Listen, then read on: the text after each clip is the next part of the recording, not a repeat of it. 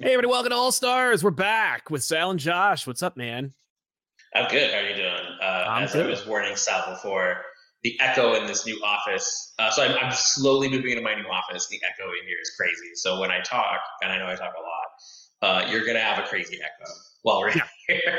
the voice of God is here in the show, and it's gonna be fun. Like you know, the, yeah. The, I've heard I've heard much more echoey podcasts. I mean, like if you ever hear like oh. a like a, like a panel that has been recorded from someone's phone or something like that. It's yeah. just it's a nightmare. So this is fine. I actually did watch myself on a panel recently because somebody brought it up. They were like, "Oh, someone recorded this panel," and so I saw part of it, and I was like, "Hey, we did a good job." I was like, I was terrified. I was like, "Oh, dude, what if this sucks?" And then I was like, "Oh no, you know what? I'm glad somebody recorded this." Like, I will say that like there are, there are little times uh, when we announced Rebirth years ago. There's a part in that where you can I've, I've shown it to other people um, there's a moment in the rebirth panel where they gave us all microphones. Yeah. And uh, when you were done with the microphone you were supposed to give it to the next person or somebody else like in line. And we'd already everything was rehearsed. That whole thing yeah. was so we rehearsed it like three or four times. Um, spoilers for anybody out there. No it was uh, that nice. panel was very important yeah, it was yeah. very important. We had a lot of books and a little bit of time, and so they wanted to make sure that every character had their thing, and so they didn't want. And but they also, because they knew it was going be live streamed, they wanted to make sure that everyone felt like they had their moment to, to speak. Okay. And um, so I had the microphone, and I gave my whole spiel on the Flash, which I had like rehearsed again multiple times, so I knew what to say. And there was a couple, there was a little bit of improv in there, you know, like a little bit of just like talking. Sure. But then when it was over, I had no idea where to put the mic. And so if you actually watch this video, you can literally see me be like, I'm like John Travolta looking in the house, you know? I'm like, yeah. you you need the does somebody need the mic? No? Right. All right. And I just like put it down on the ground and you can see this whole thing happen. You can literally see me, it's like and somebody else is talking, but you can see me be like, You the, the mic? No, you no? All right. And I, it's funny, but uh yeah, um yeah, the echo, but I'm moving and everything, and, and you know, I was like, this whole role will be all absolute edition, and then yeah, I'm gonna have like dedicated areas for each character. I'm not sure if yeah, the giant Batman is gonna stay here or not. Now, is that Batman uh, from the Warner Brothers store? Because it looks very much like it's from the Warner Brothers. From store. the Warner Brothers store, on the Warner Brothers lot. Mm. That's where I got that one back. That's awesome. Uh, almost 23 years ago, almost. Yeah, it's old. Yeah. Um, there's actually a funny story about that. Uh, 20 years ago, I was moving out of an apartment. And I dropped it down the stairs. Oh my god! And, was it in the box or was it uh, uh, loose? Oh no, my friend, it was loose, and it broke. And so, um, so this is a this is a funny thing with this. All right, so it broke 20 years ago, more than 20 years, back in 2001. The summer 2001, okay. it broke. Ooh, 22. And I put it in storage. It disappears. I have no idea where it is this whole time. It's like there's a huge crack in it, right? Yeah. Huge crack. No idea where it goes. Uh, so years and years later, I go uh, visit my dad, and I forget if my dad was in London. He he might have been in the states at this point, but I go visit him, and my brother was living there. And I walk by my brother's room, and he has it on his dresser, and I was like, "Nope, that's mine." and not only do I know it's mine, look at that crack. I know how that crack got there. You can't tell me where that crack got there. And I saw from a right. distance, and I'm like, so I was like, listen, you can have for now. At some point, that is mine. I'm gonna want that back. Yeah. On Sunday, this two days ago or a few days ago, right? Yeah. Uh, it got delivered to my house. Oh, and, that's and awesome. not only delivered to the house, the crack was repaired. Oh, oh, that's cool. By, he was like, yeah, my no, no, not him. No, not him. My my dad and my stepmom. They, oh. Uh, they, they, she repaired it. She actually repaired it. So oh, that's wow. how I, uh, I got it back. But yeah, I'm not sure if it's going to stay up there or not. It might get moved someplace else. Uh, it's so yeah. big it, that I might end yeah. up moving it to one of the other shelves over here or something. Right, because I know sure. how big certain things on that shelf are, and then I look at that Batman and I'm like, that must be massive. Huge. Look at the uh, power battery. The power yeah. battery up here, that's a that's a full size power battery, and it no, looks I have, tiny compared. Yeah, I have oh, two of them. I know. Yeah, yeah that that dude, handle is huge. so that handle is so deceptive because you're like, oh, I'm supposed to hold it by the handle, but you know, the second you do, it's gonna pull out and fall. It, like it breaks. Yeah, it breaks. Um, so in the process of moving my office, I found a bunch of stuff in my office. Some of it was recent, some of it was old. Mm-hmm. Uh, and then I have comics here, but it was really uh, a surreal experience. The stuff that you find in between books oh, on top of shelves. I actually don't have it in here, but when I was going through some of the stuff, I found a first appearance of a Spider Gwen between two hardcovers. So it's like in like super pristine because it was just it was married between two hardcovers, and I was like, yeah, this like I, I immediately was like, do I even have a bag and board? like I was looking around, and I was like, I think I have a bag and board somewhere. But uh, so for people who watch this show on a monthly basis, and you guys care about continuity, uh, and I told this to Sal when it came in the mail, so Sal already knows about this. Uh, the Deadpool poster I did get the Deadpool poster. uh, I have no idea where this is going to go. I am going to unwrap it. Uh, this is Joe Mad Deadpool we talked about last time. I think it might yep. go over here, but uh, yeah, this is in here. Uh, nice. This was mailed to me by somebody who uh, used to work for DC. It is the original Reign of Superman poster. Oh, it's that gigantic one with all of them on there. It's huge. I haven't unpacked it yet. I still have no idea where this is going to go. Uh, there's no room in here. I mean, the, the walls in here are going to be wall to wall either Posters. bookshelves or original art. Oh, so awesome. where am I going to put a gigantic? Dude, I had the exact same. I you I purchased. we talked before. Yeah, go ahead. I mean, as you can see, but like I, I for no yeah. reason whatsoever, I, I got a great deal on it. I've picked up the Worlds Collide Superman and Milestone crossover poster.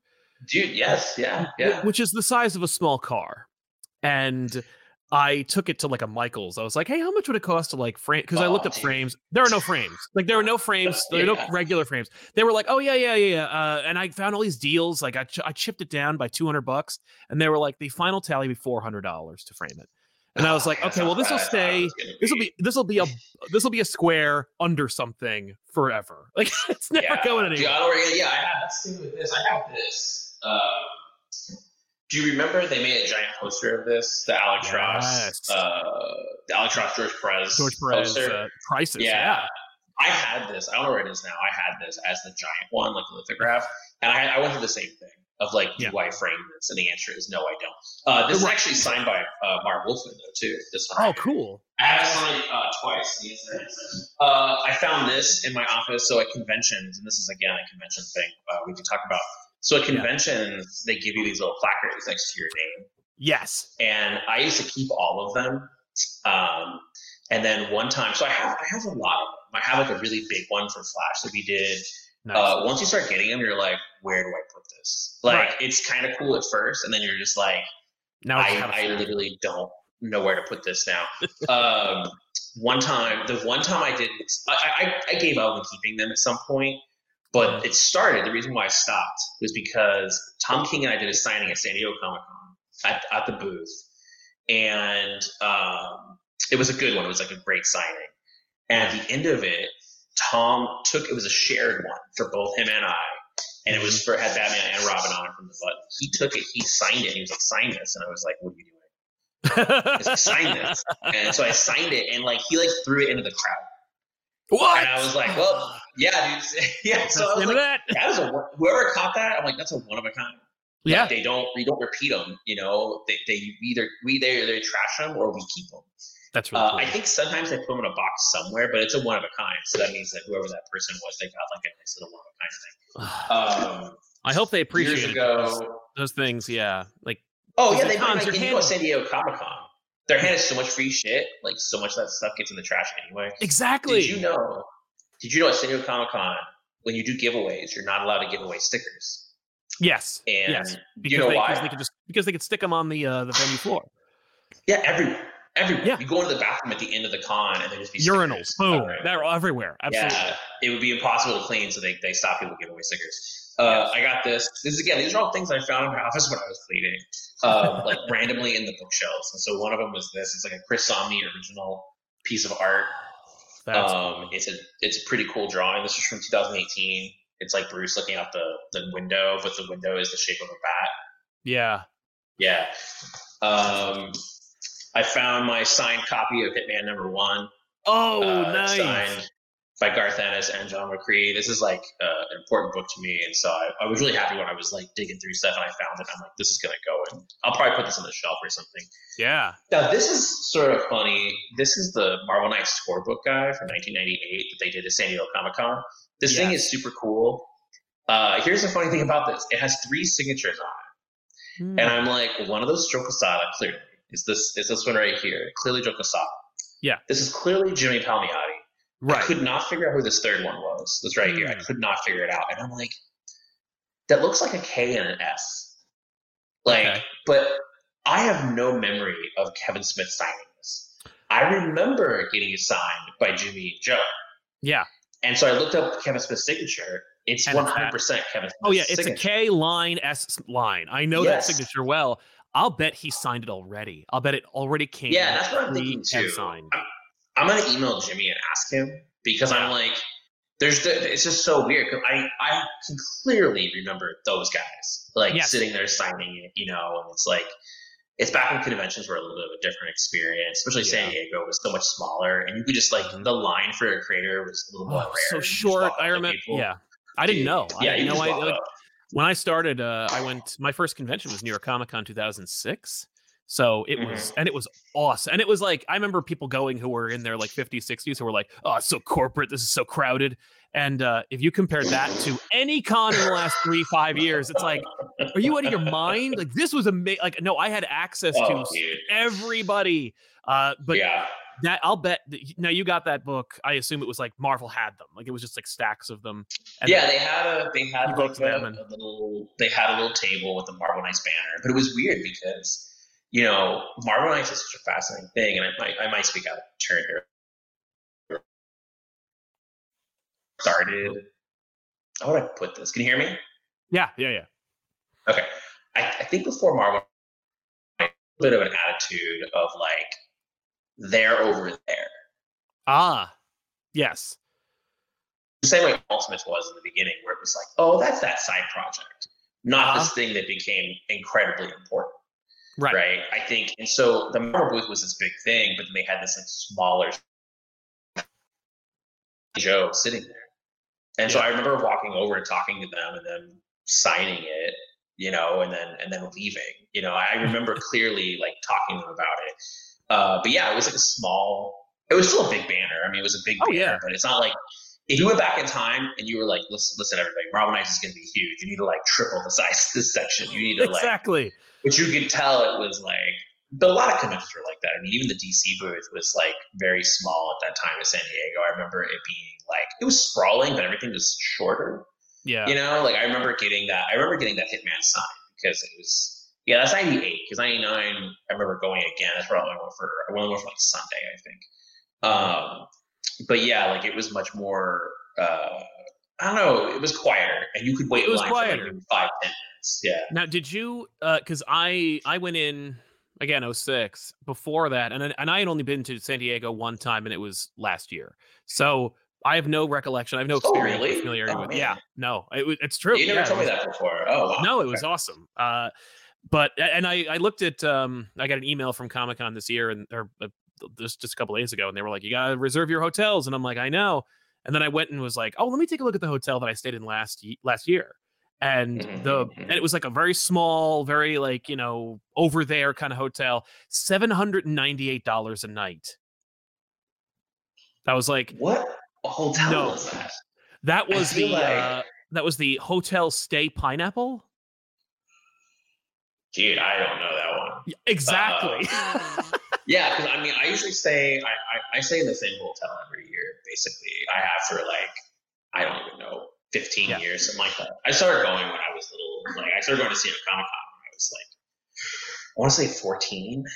So I mean, I've gone every year yeah. since. Like every year they've had one, except for during the pandemic. And then when they moved it to November one year, like yep, that wasn't the yep. same. You know, nope. Um, but you know, June, July, August. That was always it's always like July or August. When I was younger, exactly. they said they have it in August, but yeah, usually you know it was usually boom July every year. I, I have gone, but yeah, hotels. The whole thing is nuts, dude. I mean, you've seen yeah. how much it grows and how crazy it's gotten. Yeah, you know, it just gets bigger and bigger, and then it got quieter because like once right. Twilight left, it kind of like shrunk back down a little bit. But yeah. it's still it's still not where it was. You know, I remember going like it was relatively easy to get into uh, mm-hmm. uh, 20 years ago. Now it's like a whole feeding frenzy just to get tickets and to get in yes. hotels and stuff. That's why whenever uh, DC emails me about the stay in hotels, I email them back immediately. like done. Yes. I'm like, yes, this is what I need. Thank you. These are the dates. Thank you. Like within like five minutes, I'm on top. Completely. Uh, yeah. Uh, also in here, I found um, behind me. So in my old office, I had all those bookshelves behind me, and I had all these books like tucked above or in between. Yeah, and that was the stuff that I was kind of finding. And so on top of some of those books, I found uh, the Death of Superman. Oh, nice. Wrapped, and then the Return of Superman still shrink wrapped, oh, and they're actually like pretty good, pretty good condition. Um, yeah. And the other thing is might drive you crazy, and some people on this crazy. Uh, on top of those absolutes in my office, in my old office, I had all those absolutes behind me, slid on top of one of them. Uh, this whole time, I forgot it was there. Is the first appearance of the Punisher. Oh, oh my god! just sitting up there. It was just literally sitting, just sitting in there the whole awesome. time. So every time you and I talk, when somebody look, they can probably see these like little. Uh, if they go like zoom in on those absolutes above my head, you can probably see thin little. Yeah. This little book chilling up there this whole time. I forgot it was up there. That's so. I couldn't awesome. even tell you how long it's been up there. Right, just uh, at least it was under yeah. something, so it wasn't like it was getting light damage the whole time. But no, no, yeah. no. I think this is actually okay condition. It's a lot. No, it looks good and all that stuff. Yeah, it's still pretty good. I don't. I'm not a CGCer. I don't do, do, the slapping thing. No, I, I call yeah. them little coffins that you can see through. They're like Lenin's tomb. Uh, oh, I don't like them. It feels bad. Listen, they're still alive. Those comics are still alive. Uh, yeah. But I talk about those people like I, I totally respect people get the CGC yeah. stuff. Like, and I understand that, and especially if you are going to flip it at some point. That's the thing. Uh, like, it, it's the language you speak in collection. Like, that's if you want to collect, that's what you got to do. You know, for us, it's like I just have them. I just have the book. I want to keep it. I'm not going to. You know, if I ever sell it, yeah. it's going to be in a lot where I'm like my kid needs to go to college. I have to sell everything. you know, I'm not gonna do individual slabs. Yeah, I don't know. Well, I was actually thinking about that with the first appearance of Gwen Stacy book, where I'm mm. like, there are comics up I know too, where I might just be like, listen, I will trade you this yes. for store credit or something. No, you have to sell it. Like they want to, yeah. they're gonna want to sell it. They're gonna want to slab it and sell it, or just you know. Because when I go to conventions now and I shop around for stuff, and actually one of the things I wanted to ask you about conventions, yeah. um, you know, yeah, like when I go around and I look at books, um, I don't buy anything that's slapped anymore. Like I'll buy, you know, if I'm buying like, and if I do go out and get something, I usually get like key issues, like first appearances. That's why I collected it as a kid, and then I yeah. sold my collection. So now I still do that. I go back and I go, okay, I want, I want, you know, that, that, and that. But it's funny because sometimes you'll see this book, and it's like on the pricier side. But then you're at a convention, you're walking, and you'll find like 10 of them. Mm-hmm. There's like that dealer has one, that dealer has one, that dealer has one, and the prices all fluctuate obviously because of grading. Yeah. But at the same time, you're like, I think if there's enough of these on the floor, they're not as rare as exactly. You know, we probably thought. Yeah. Do you ever? Here's my question for you. Yeah. Because I think there's a lot when I go to conventions. Do you still get books signed? Oh yeah. Oh no, that's one of the, my main oh, things oh, that I okay. like to do is get them signed because oh, okay because I like to well I like to have like a human connection with the people that I like admire or whose work I really mm-hmm, respect mm-hmm, and mm-hmm. so like I'll have oh no every convention I have a little list in my Google Keep of like who I want to see and nice. what books I'm going to bring, and my wife too, because I'm like, I, I, really wanted to get her uh, back when we first started dating, like you know, 100 years ago. We like, I really wanted to get her like mm. acquainted with the experience and to know these, you know, like I remember taking her to Baltimore Comic Con for the first time, and we're walking the floor because Baltimore Comic Con is very much like that kind of show where you just like you just walk around and oh, there's you know, there, there's uh, there's Mark Waid and oh, there's like Garth Ennis. Garth Ennis was very available this past Baltimore Comic Con. Like mm-hmm, it was mm-hmm. criminal how like you could be like, oh, uh, hey Garth, I saw you like in a couple hours ago, but like really quick, what was your like? You know, did you know a guy like Cassidy when you were growing up? You know, like just he's right there, and I was like, holy crap. Yeah. That's Baltimore Comic Con, but uh, yeah, that's awesome. Uh, I told you how I, I totally embarrassed myself in front of Garth Ennis one time, right? Because like, oh, yeah, oh, I love Garth Ennis. He's like he's one of my favorite writers of all time. Yeah, he's awesome. And like Preacher yeah. and Hitman. That's why it's like I have Same. that Hitman sign from him. And, and so one uh, year, and I, I feel like sometimes you know when you get to a certain level as a creator, you get embarrassed by going like, "Oh, I really idolized you when I was young," which is also yes. a whole other thing. If you don't want to be like, "I read your You're comics when I was a little kid, old man," like, exactly. You also uh-huh. want to like walk that line. Uh, but with Garth Ennis, I really always loved his work, and I've never been able to like talk to him about it at all. Yeah. I talked to other people about it. Like I talked yeah. to editors who worked on Hitman or Preacher, and we've we've talked about how much I love those books. And um, I've like been around Garth so I've been like in like you know everyone's outside the hotel bar and we're talking outside, and I've been in like that circle of people. Yes. But one time I was at a bar. It was like a, a you know kind of a, a, smaller, tighter bar in New York during New York Comic Con, uh, and I had a few drinks. This is a couple years ago. I had a few drinks in me. This might have been 2019. Um, okay. And I'm talking to a couple different creators, and Frank Tieri is there, and like Frank Tieri and I are buddies, and so we were talking, and then he was like, "Oh, by the way, Josh, this is Garth Ennis." you know, Garth, this, this is Josh, and we shook hands, and I had just enough drinks in me, mm-hmm. where I was like, you know what, fuck it, and I was just like, I just want to tell you something. I love you. Like you were great. I was this whole thing, and you can see Frank's face, like, oh god, what did I do? Like you can tell Frank was like, I thought you were cool. Why are you doing this right. to me? Why are you fanboying like, right now? Why are man? you embarrassing me? and then it was like you can tell Garth was like, dude, I'm just trying to have a pint. like, right. oh, what are you doing right now? And I was yeah. like, ah, well, when are you gonna get this chance again? It's all good. It's yeah. all Um, I actually have this dream. A buddy of mine, we're gonna bring this into Bloodlines. Buddy and I were talking about like dream projects, and I was yes. like, I don't think about dream projects for myself as much anymore as dream projects for other people.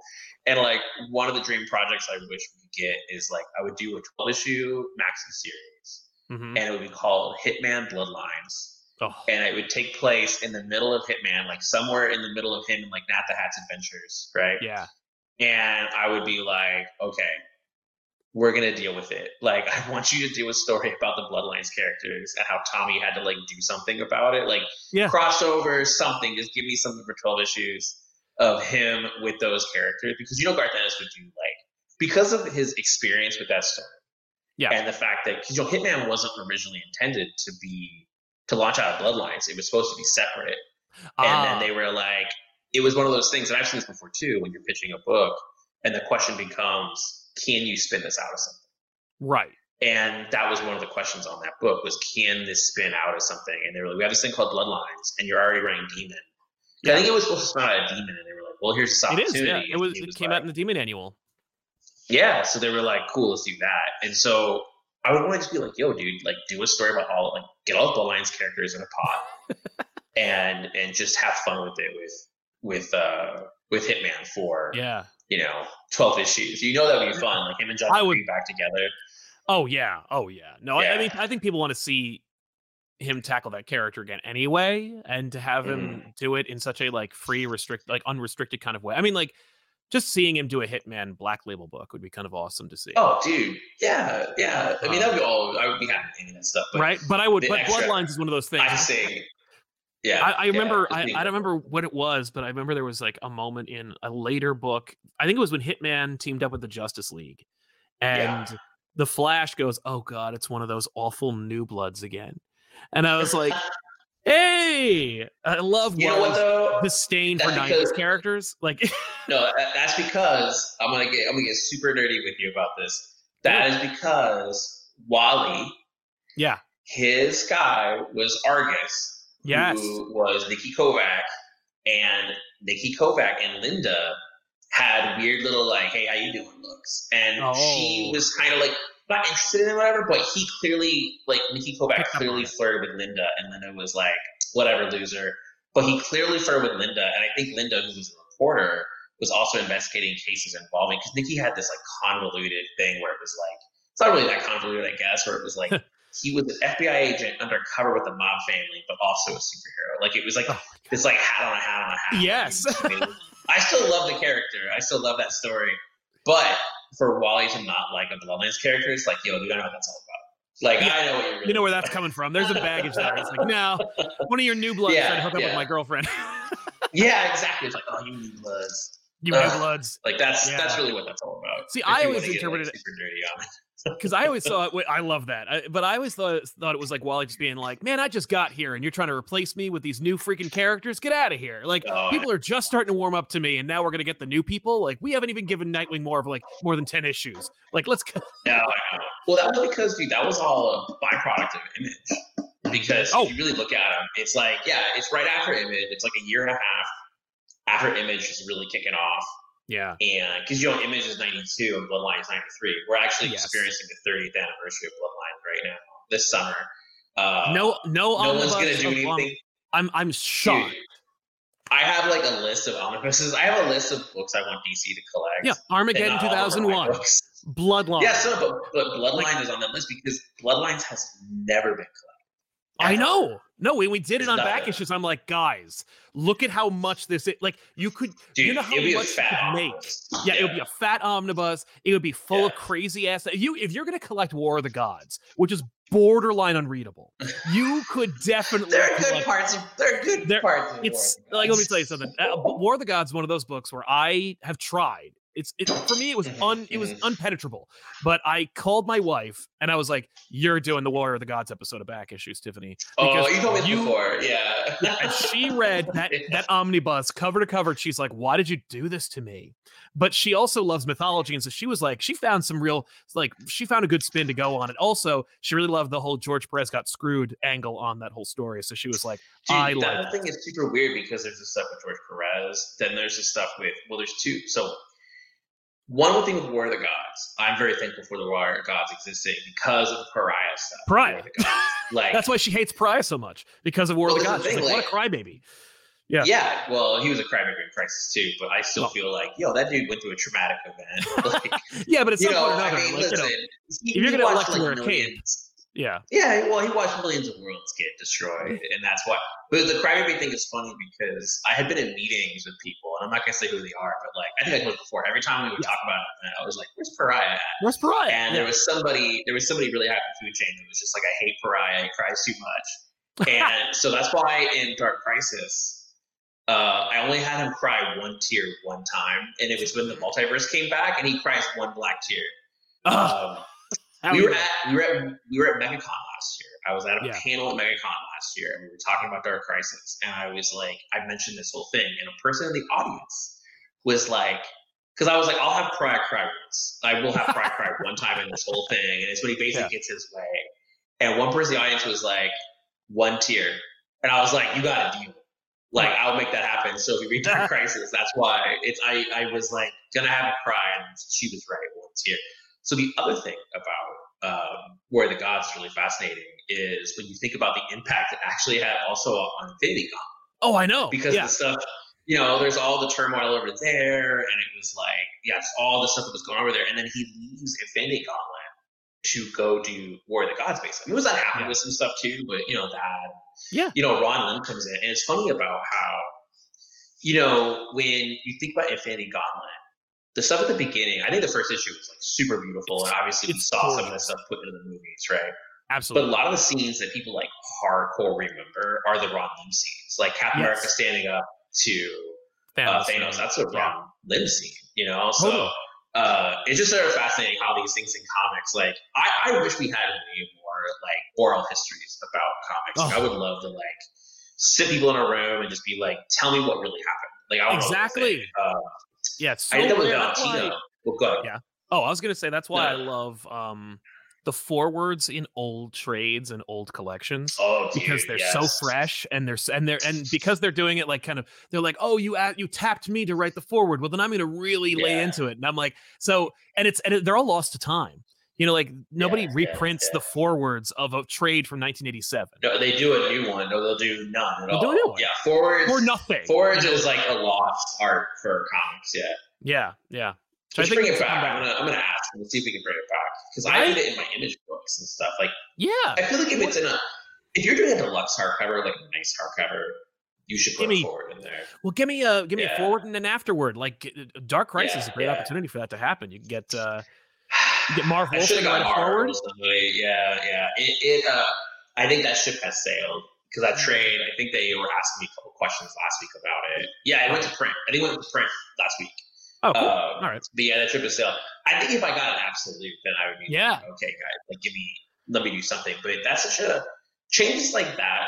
Sometimes when it comes to DC, it, it, there's so many layers of people you have to talk to yeah. with that stuff. And again, I have to remind myself sometimes, like I am just a freelance chilling in my office. Right. Uh, like I'm exclusive. Like I'm, ex- yes. I'm still an exclusive creator, and obviously I'm very opinionated. And we talk about this. Like I'm usually the one raising my hand, being like, "What about this? What about this? What about uh-huh. this?" Um, it's a little, it's a little different now, just in terms of like, you know, I used to go down to the office like almost once a month, like every two months at least but I haven't done that in a long time. But now it's like the editors, I talk to editors all the time. So I'm always, yeah. I'm, I'm, I'm telling you, I'm, I'm always pitching John. like, I, I pitch John Dollar for my books or other people's books. I'm like, you should yeah. do this, you should do this. Oh, they're doing that, they should do this. Like, I'm always throwing stuff in the pot. Um, sure. But when it comes to things like that, like collections and things like that, that's like a little, because story stuff is fine. I think when it comes to like, here's my list of books you guys should collect, I know right. there are some people that are like, okay, dude. like, right. They're like, you're not even talking to the right person. Like, I don't even know who to ask about that. Like, well, I have to be careful because, you know, I don't want to always like, you know, overstep my bounds. Yeah. Also, I don't want to, I don't like going over people's heads. Like, I right. try, I try not to. So that's the other thing is like you make sure you talk. Like you said, it's like if I'm gonna pitch a bunch of stuff, I try to talk to the right to the person. right person. And I'm like, what about this? What about this? You know, exactly. Like we're doing. I think this was announced in Comics Pro. We're doing bookmarks. Uh, yes. As promotional stuff, and I think you know we talk about this. Like, I really love bookmarks, and I think yeah. comic shops. It's a really good sales tool for the shops. Yeah. Um, and so I pushed for that forever, and so they're going to be doing bookmarks. I love uh, it. So it was just like I had to I had to push for a while on that. Nice. Uh, but yeah, so. Uh, my other thing to ask you about conventions. Yes. Like, is there a book, like one book that yeah, you kind of always keep an eye out at conventions? Mm. Like, if you were buying anything, unslabbed, is there anything that you're like, oh, my stuff is like really high. The things that I kind of look for, that I look for deals, are either really weird, like 90s books, not even 90s book, but weird, but, but like the obvious 90s stuff that I sold that kind of went back. But every once in a while, I'm looking for that, like, like that a grail. one deal. Yeah, oh, like I'm yeah. looking for that. Like, there's certain things you know you know you're never gonna get. Like you're never gonna oh, get sure. like Action Comics or Batman. You know, like number one, you're never gonna get like 27. 27. No, that stuff. But you know, you're gonna find. There are times because there's the grading thing too, right? Like every once in a while, you look at a graded book and it's like, oh, one, right? You know, and you're like, yeah, but then I still have it. I mean, I would love. I mean, yeah, if there are great, like I would love to get, and it's not like I'm gonna find it in a long box, like, but I would love to have a copy of like Amazing One. Can I, can I, yeah. I was gonna guess. Yeah, for you it was Amazing Fantasy 15. Or yeah, wouldn't it be cool to have a copy of like a torn ass, like got crayon all over it, yeah. Amazing Fantasy 15, just to have it? I think that'd be kind of amazing, but it's not like yeah. It's so rare for me to think about like a single issue, but like because I get so many, like I because for me it is about as you as you pointed out like um it is about the, getting the signature and it's not like about yeah. getting like I I don't I don't they're not like Pokemon to me I don't go like oh I got him you know, it's more like I got to meet so and so. Like I I had a really rare oh, instance. I'm at New York Comic Con. Uh, this is two or three years ago. Uh, yeah, it has to be pre-pandemic, so three years ago. And um, I'm on the floor. No, I'm on the basement where they keep the artists, of course, uh, in the zoo, and where we belong, where yeah. you belong, way down there. And we're in the we're in the uh, we're in the uh, the comic sketch art line. Um, uh, Tiffany has a giant copy of Wytches that she wants signed by Jock. And oh, so we're in the line, and I'm just hanging out with her. And I see next to me this dude has all of his books that he's going to get signed, and one of them is, um, it, it, he opens it up and like he's got all these inscriptions on the inside. And one of them was Sam Kieth. And I'm like, oh my God, you met Sam Kieth. That's so cool. I would love to have met Sam Kieth. He's like, I got this 10 minutes ago. He's upstairs. And I'm like, what do you mean he's upstairs? I looked at the roster. There's no one on that list that says Sam Kieth. He goes, no, he's with something else. Like he, he's just, he's on the main floor in the middle of something. And I'm like, are you shitting me? Because I love the Maxx. Yeah. And yeah, so, yeah, and I'm like, I could take one of my seven copies of the Maxx from home, but I'm here on the floor. But uh, you know, so Tiffany's like, "Oh my god, we don't have your copy." I go, "We'll be fine." So we go up to the front, to the floor. We we locate Sam Kieth and I'm and my comic shop has a booth that sells back issues next to him. Nice. And I'm like, I need a copy of the Maxx. He's like, here you go, because there's 17 of them, and so yeah, I get to. Yeah. But I'm like, I'm it's it's it's the dude because I'm like, there's so there's so many influential and like movers and shakers that like I either took for granted when I was a kid because I was a kid and I didn't know the name. Like, you know, uh, my parents didn't even foster that collective understanding of like who made what and how it came to be uh, I had to like learn that later or like mm-hmm. reread old wizards and be like, oh, that's what they're talking about. You know, like that's when yeah. like Mark Gruenwald was a big deal. Damn, I wish I'd known that back in the day. Oh and, yeah, yeah. You know, like I just took it for granted. And so uh, to see them today, I'm like, I just I'm trying to like kind of retroactively, you know, recognize their their their impact and importance and mm-hmm. and rec- and give them some because I mean, especially like as as they get older and as we as the industry becomes more and more uh, different as it changes uh, you know the, the, the line for Carl Potts is getting shorter, you know, every year, and it's like, oh, oh but you go over to him, and you go, hey man, like, I love this book, and and and it, you know, it, it shows them like you're not forgotten, and you are important and valued, and and you know, and and it contributed to what I get to do, and I, I you know, I'm, I so much of my life is freedom as a result of like this industry, like. I, mm-hmm. I've, I have mm-hmm. all this crap that I would kill to have as a child and i do it for a living yeah. and i'm like and i owe it to you like to you and to your to your to your cadre so like that's why i do the signature thing i'm just like oh man i gotta meet so and so like that's so cool you know so yeah it's not necessarily I, a single issue no i get you and i feel like you're right i mean that's part of why the garth ennis thing happened because i was like you know, I feel like we only have so many opportunities, and it's like yeah. I've met creators from afar. It's also weird too because it's like there are certain creators that I've met at different stages of my life. Yes, and you know what I mean. So it's like, like I was kind of joking before. There's a lot of creators who I talk to now, and I have these kind of like creator to creator conversations, or we're planning things together that I like worshipped as a kid. You know, in yes. some cases, child and it, it, it's weird because I don't bring that up to them. You know, no. I'm not like, oh, we actually met. Like, there's times where I'm like, I'll meet a creator, and I'm like, oh, we actually met when I was like 12 years old. And you know what I mean? Like, Comic Con. Yeah, exactly. And I walked over, and look, I have your signature on this book. Remember, like, you know, I don't, I don't do that as much. No, um, I, I, don't blame you. It's uh, well, it's yeah. also there's a bit of like playing it cool because I don't want to it's a work situation a lot of times. You don't want to freak them out. So you want to freak them out, but it is hard because there are times where it's like you wish you could say, "Hey, like I love your work," and, and you know, and I think some of them, some of them know. So like Mark Waid knows, like Mark Waid knows I met him when I was much younger. he knows I we've we've run into each other enough times that he is aware that I was a big fan of his work, and then of course read my flash run. You're like, oh, clearly, yeah, you know. Oh, I see the influence. Uh, yeah, it, yeah, it's every once in a while we text each other. I definitely have a click in my head, like, oh man, it's so weird. Like, like twelve year old me would be like, are you texting with Mark Waid right now? Like, right? Also, be like, what is texting? But you know, I mean, oh, like, sure.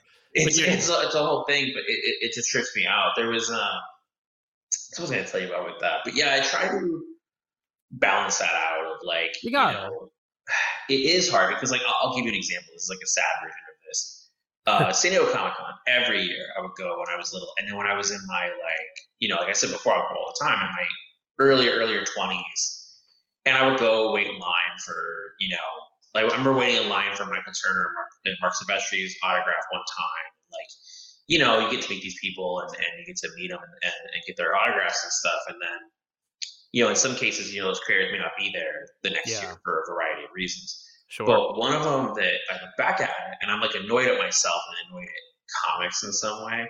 This man, Gil Kane, never had a line. Oh. And I remember one time walking through, it was like they had Artist Alley and they had a different kind of, at one point, they would have yes. like this different version of Artist Alley. It was like a little more spaced out, and a little bit more for lines. Not to say he never had a line, but like he obviously would have people come to him. But when you think about who he was, you're like, yeah, that dude's line should have been around the block. And Absolutely. I remember there were times where we would walk by his table and we would wave and smile and and I look back at that, and I'm like, dude, I wish like that was it's it's I wish I had brought like a stack.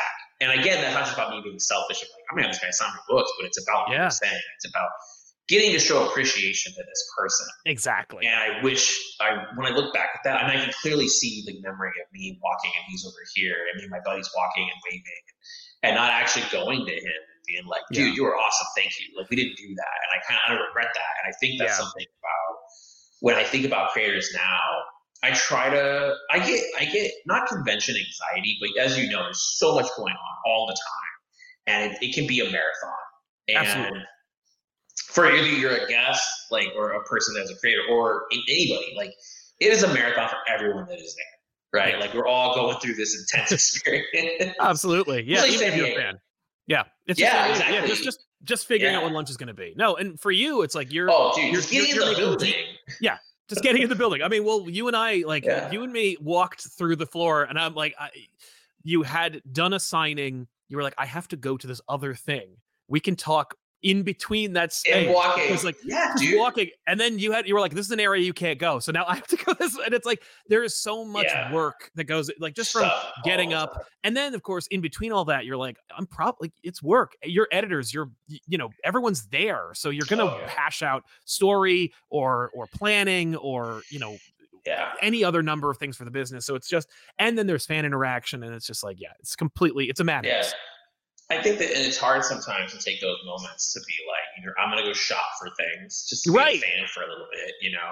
I Yeah. used to do a thing in San Diego where I would get there really early in the morning before the floor would open, and that's when I would Yes. walk around a little bit and like Yeah. take in the convention, you know. Uh, Mhm. One time at WonderCon, they had this giant fake money bin from uh, Ducktales, and these giant pillow coins, and you could jump into it. That's and awesome. so uh, I have a picture somewhere of this, but I was I was walking the floor at like seven thirty in the morning or something, and I was just like, dude, can I can I go Jump in that? And they were like, yes, be quick about it. I was like, ah!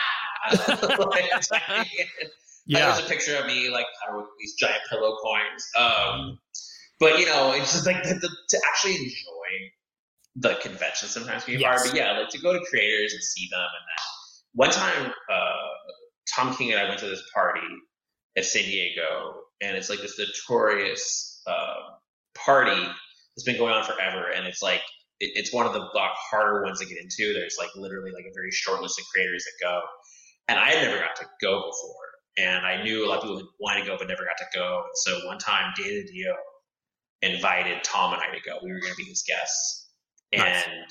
it was a whole process to get in. It was not easy. It was not just like your name's on the list. It was like it was a thing, and we got in there. And the moment Tom and I walked in, we were like, "Oh, now we know why this is so hard to get into." It was like every single comic legend, like every name you could imagine, is just hanging out together as friends. Yeah. And uh, it was awesome because all the tables were made of paper and there were crowns everywhere. Oh my god. So you got like Sienkiewicz's drawing on this thing that will then be destroyed at the end of the night. yes. You know, you got Walt Simonson over here, and and Dan DiDio is literally like me and Tom being like, and this is the plan for the next two years, like writing it down the thing. in Knowing it's gonna go. Like, here's, Yeah. the, here's the idea. Awesome. Uh, he's like, well, this is where this is gonna land. This is gonna land. You can tell Dan was still thinking about stuff that was pitched during the convention and everything. Sure. Uh, but Tom and I are just sitting there. The reason why I brought up Sienkiewicz is because Tom and I had never met Sienkiewicz before. Ah. Um, and we're sitting, remember I everyone? Like, if you, it was like, you know, Sergio Aragonés came walking in at one point. We're just like, oh my God, dude. just like, that dude is here, this dude is here. You know, at one point, we're like watching a bunch of these like legends just like in a corner talking and laughing, and you're like, I, I don't know, are they talking about books? What are they talking about? right. What are they talking about over there? Yeah. And so uh, we had all these different people coming and sitting with us and stuff, and we didn't know who they were. And at one point, this dude is sitting next to me, me and, and like Thomas sitting across from me, and, and we're just like in awe. It's like we're just two, and this is like we're like two years into rebirth. So like he writes Yeah. Batman, I write Flash. Like we're doing a lot of work, and we're just like two nerds just in this like room full of legends. And this guy sits next to us, and he starts just talking to us about whatever. And he's just drawing on the table and just joking with us. And at one point, he's just talking about having a, a toaster collection, and that's when we both were like, toaster collection. Like I feel like I know who this guy is, and that's when Tom was like, "Who are you?" Just straight up, like, "Who are you?" I learned something about Tom and the CIA. I always joke with him about the CIA stuff. I'm like, you weren't a very good CIA agent, were you? right. He's the most like because he he just asks people questions. Like there's no tact or like slyness of like, oh really, what book was that? Like to kind of he's just like, who are you? And uh and and Sienkiewicz, Sienkiewicz, he's like, Yeah. oh, you know, Bill Sienkiewicz, we're both like, yeah. and he's Oh. drawing on the table and crown in front of us, and you can just clearly see it's Sienkiewicz drawing. You're like, oh Yeah. yeah. Um, but that we were both so nervous. Like, Oh, sure. should we be taking pictures? Should we be Right. like, like posing Get with people? yeah, get we're pictures like, with them. Yeah, it's Yeah, but you also want to play it cool. You don't want to be like the guy, the Yeah. only one who took pictures. You know, but at the same I time, will say, like, yeah, go ahead. but looking back at it, I wish we took pictures. Yeah. Like we did, and I look, I regret it. I'm like, dude, we should have just been like, Yes. like we should have, Yeah. we should just said screw it and been like, yo, I wrote the Flash, he writes Batman, let's take some pictures. yeah, man. No, I, I, I Yeah. there is something to be said for like taking, like seizing that moment and like appreciating it and and and and just diving in because like I have a couple of pictures like that, and I'm very like glad I have them. I have this great picture of me and Kevin Conroy on the fridge at the office, and I'm like, and I just uh, it was the first time I looked at it, like you oh, know, it, since he passed, and I was like, that's really cool. yeah, it's I'm good, that dude. It's just cool. Yeah. Yeah. Um, well, there's two things we said we were going to talk about in this one. Yes. Uh, we can talk about Batman and Robin briefly, and then we're we should, yeah. Uh, so yeah, Megan Connolly announced something Batman and Robin with uh, Simone Di Meo. Um, it, it's funny with Batman and Robin, like so back when I got the job doing Robin, I knew we knew Batman versus Robin was coming. We knew Lazarus Planet was coming. Gotcha. But I knew it had this like ticking clock. We weren't sure if it was going to keep going through it and cross over with it. We weren't really sure we were going to do with it. And then when I took on Batman, we knew it was only going to be for seven issues. And mm. there was a part of me that was like, you know, it's crazy that Batman and Robin are in at the same time. But we knew they were ending because I was going to do Dark Crisis. Like I could only do so much, right? Like, right, right. And taking on Batman at that time, you know, because James had left was like a sudden. It's always a problem with me. It's like my schedule's great, and then I always add something, and then I'm like, oh yeah. no, I messed up. uh, and so I knew my schedule was going to be nuts. And I was like, well, you know, leaving Batman and leaving Robin. But I was like, you know what book I've always wanted to do is Batman and Robin. So yeah. way back, so you know, probably around more than a year ago, I basically, I mean, I feel like it was forever ago.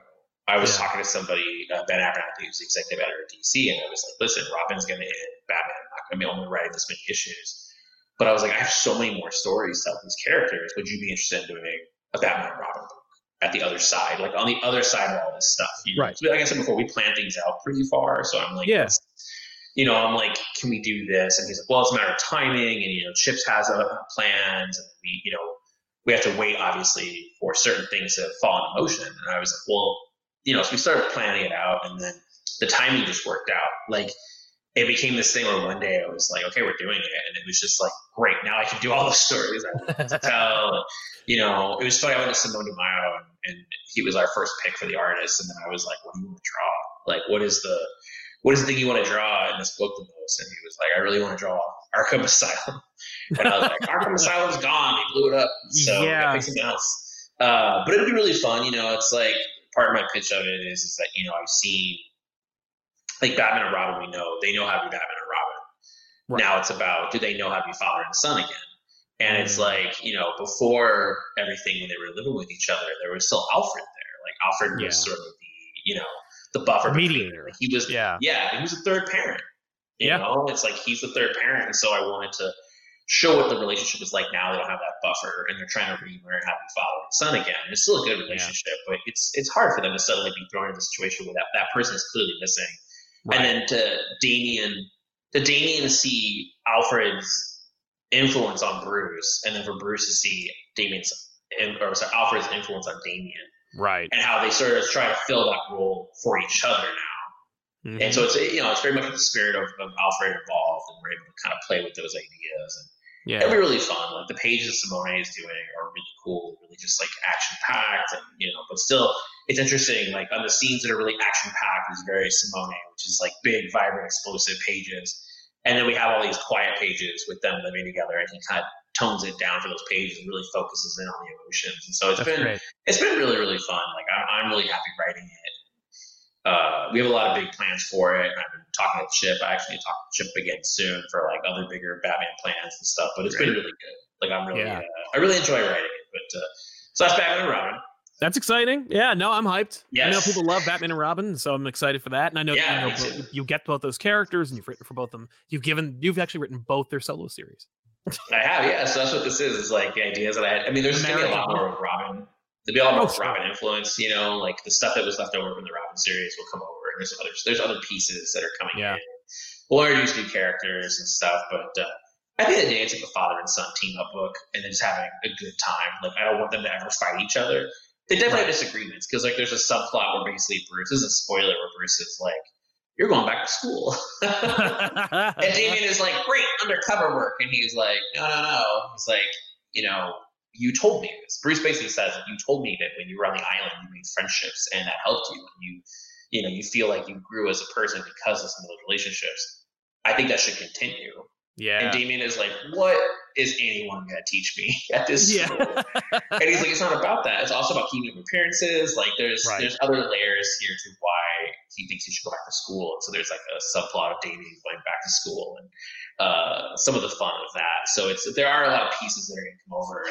You know, obviously I read Green Arrow, so it'd be weird not to have some of the Green Arrow stuff come over oh, too. Oh, sure. But, you know, yeah. there's a lot of fun stuff. It's it's it's an interesting time with all that, like between Superman, you know, Superman, Green Arrow, and Batman and Robin, and then also yeah. Night Terrors this summer, and then other secret stuff, and then I go to sleep sometime. Oh yeah, that's nice. every once in a while, I'm I'm sure that it's it's coming up. Uh, next couple of years. Oh yeah, I, I, hibernate. I hibernate for like three months of the year. That's it. Yeah. I'm just awake twenty four seven. But this actually goes into the next thing we're going to talk about. This is why I'm so far behind on video games because yes. I buy them.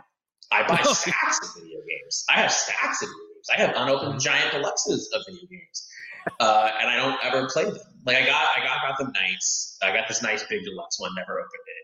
Uh, nope. Spider Man. I have both versions of the new Spider Man. Oh, nice. I haven't played yet. I have tons of stuff. Um, and like we were talking about last time, I asked you the question, what was your favorite video game of all time? It was Spider Man. Yeah. And I told you I haven't been able to finish it, but every time I play it, I thought it was awesome. For yep. me, I feel like it's Link to the Past. Link to the Past, yep. Yeah. So what else you got? I feel like you last time you were like ready to unleash. You like, oh yeah. Well, no, I mean, I well because I grew What's up. What's your favorite arcade game? Oh, do you have a favorite arcade game? They're behind me. Uh, you know, Turtles was a big one for me. Um, just because I loved the idea of like you know, well, I was a big Turtles kid back. Oh, dude, yeah, young, me too. The, yeah, you yeah. know, yeah. Uh, X Men was great. All this, the exact same game, but with different sprites. So it's like X Men, Turtles, Simpsons. Uh, that Spider Man one was really great, but I played it recently and it kind of sucks. So where did you play that Spider Man one on? What did you play it on? I played it on a on, a, on an arcade cabinet.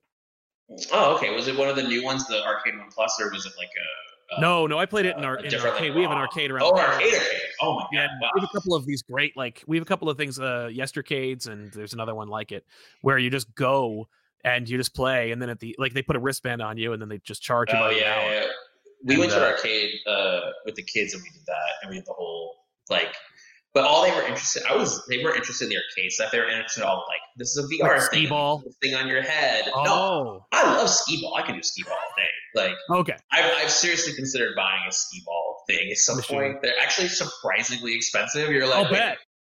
I could make this. right? yeah, it's it's literally just gravity. Like it's it's yeah. It, it's it so is, they're, they're like they're it's like legit really expensive when you consider yeah. some of the stuff we have now. Because yeah, the ones that I have I have that X Men one. I have the Ninja Turtles one. I did not get the Simpsons one. I thought about it. Uh, I you decided can, not to. Cheap. I know. I saw. Uh, I got NBA Jam. Oh, and yes. I got yeah. NBA Jam was like I think we, I think we may have talked. We talked about this one, yeah. Yeah, the NBA Jam thing of like this was my like during the summer. My pattern yep. was like you go to the comic store, you get some comic go to Pizza Hut, you get a personal pan pizza, yeah, with an X Men Joe Mad cover. Comes the yes. free comic book that was tied into mm-hmm. the cartoon, and then you play NBA Jam, and you never win.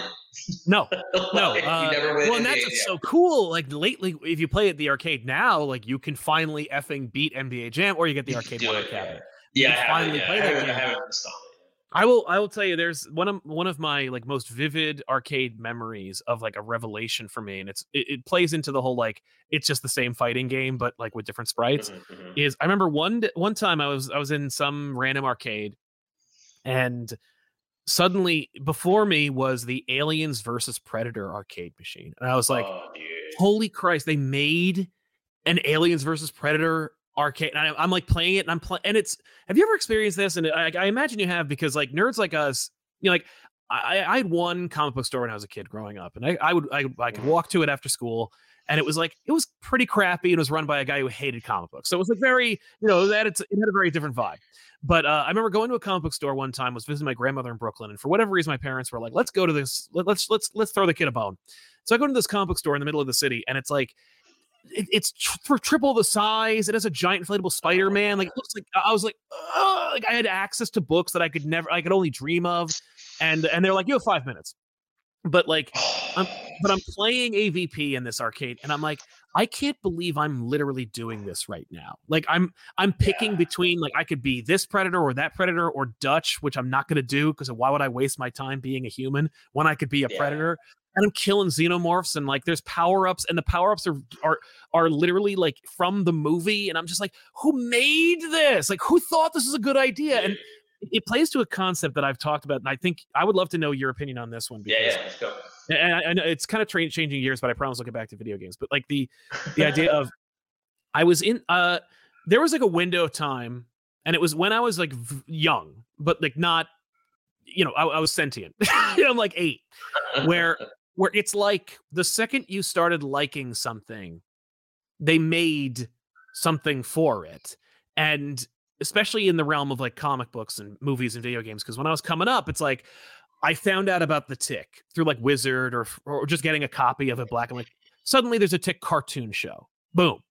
You know, I find out a big big guy in Rusty. There's a cartoon show. I, I like Ninja Turtles. There's yeah. a live action movie. You know, like everything. It, it I, am getting into Wizard. Well, suddenly there's an HBO cartoon show starring Spawn. There's a Wildcats cartoon show on USA. Like, yeah. it, it was just like every time I found this like neat Batman, I'm loving Batman. Well, guess what? The greatest animated cartoon, the, the greatest animated series of all time. Yeah. Has been yeah. pioneered. Well, X Men. I think X Men is one of X-Men. the biggest ones. Like X Men, like blows up. I mean, X Men was like steadily blowing up, and then you get X Men right? one. It's like, oh, seven million copies, and then here's your cartoon. Like, right.